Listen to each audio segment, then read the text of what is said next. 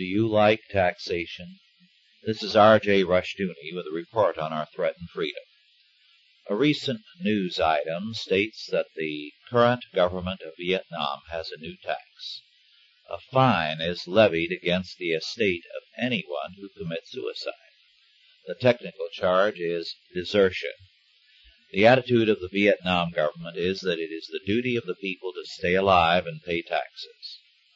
Obviously, the Vietnam government is working hard to catch up with the rest of the world. There is hardly a corner of God's earth where men are not taxed every time they turn around. Here in the United States, we give the parents of every newborn baby a tax deduction. Not much, but still something. After all, that baby, once he or she begins to work, will spend most of a lifetime paying taxes. Babies may be a joy to their parents, they are a potential bonanza to the taxman. We are taxed. Our property is taxed. Our income is taxed. Our dog must be licensed. Our gasoline is taxed. Our food, clothing, and entertainment is taxed. And when we die, our estate is taxed. No wonder someone remarked that the two surest things in life are death and taxes.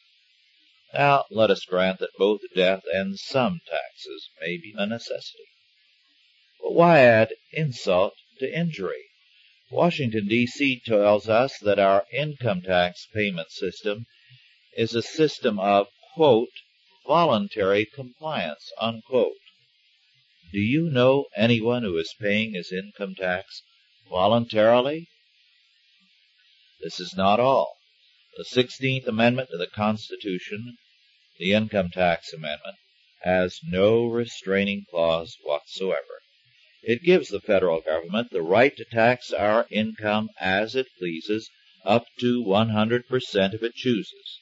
This is not an impossibility.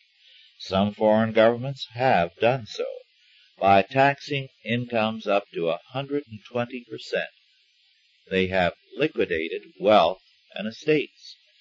Because legally all our income belongs to the federal government, what we are allowed to keep is called an exemption.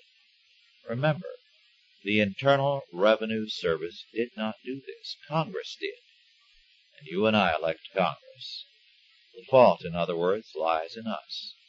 We are electing men for the wrong reasons, and we are not responsible electors. We are getting more and more taxation because we are demanding more and more benefits from state and federal governments. Any benefits we get we must pay for, individually or collectively. And collective payments are the most deadly when they fall due. As an individual, I know that I cannot buy myself more benefits than I can afford. As a citizen, I do not see the bills fall due. I can only see the inflation and the growing national debt. As a result, the collective payments due are ignored by most of us until too late. If we do not control both personal and collective spending, we destroy both ourselves and our country.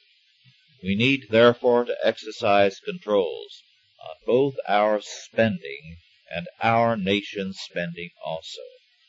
Remember, we are getting the taxes our representatives voted for, and we voted.